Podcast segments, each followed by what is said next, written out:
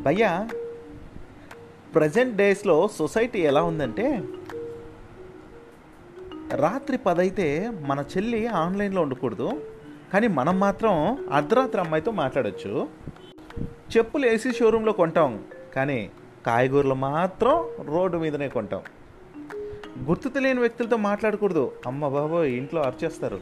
కానీ తెలియని వ్యక్తిని చూపించి మాత్రం పెళ్ళి చేసేసుకో అనేస్తూ ఉంటారు.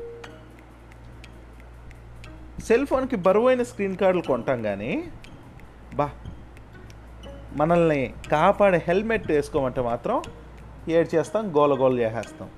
ఫైన్లు అయినా కడతాం కానీ వేసుకోం.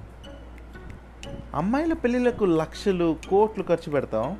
అదే అమ్మాయిలు చదువుకై డబ్బు పెట్టి చదివించమంటే మాత్రం అయ్యో డబ్బులు లేవే అంటాం. అంబులెన్స్ వస్తే దారి ఇవ్వం మనం హార్న్ వేయగానే ముందున్నవాడు మాత్రం దారి ఇవ్వాలి. ఏం లాజిక్ భయ్యా? అసలు రోడ్డు మీద అందరూ తెగ స్పీడ్గా పోతూ ఉంటారు ఎవడు చెప్పిన టైంకి మాత్రం వెళ్ళడు. మనం నాయకుల వల్ల విడిపోతుంటాం టెర్రరిస్టుల వల్ల కలిసిపోతూ ఉంటాం. వరదలు గుండెపోట్లు వచ్చినప్పుడు పరిగెడతాం. ముందు జాగ్రత్తలు చెప్తే మాత్రం జోకర్ని చూసినట్లు చూస్తాం. అంతే కదా? క్రికెట్ మ్యాచ్ పోతే దేశం పరువు తీసావు కదరా అంటాం. అదే రోడ్డు మీద చెత్త వేస్తుంటే మాత్రం దేశం పరువు గుర్తుకు రాదే. మనం రోజు చూసే సినిమాలలో మన కొడుకు హీరో అవుతా అంటే ఒప్పుకోము. మనం రోజు చూసే క్రికెట్లోకి వెళ్ళి నేను ఆడుతా అంటే పంపించాం.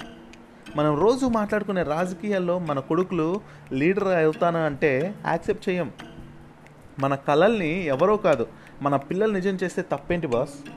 ప్రతి ఒక్కటి రుద్దేస్తుంటారే?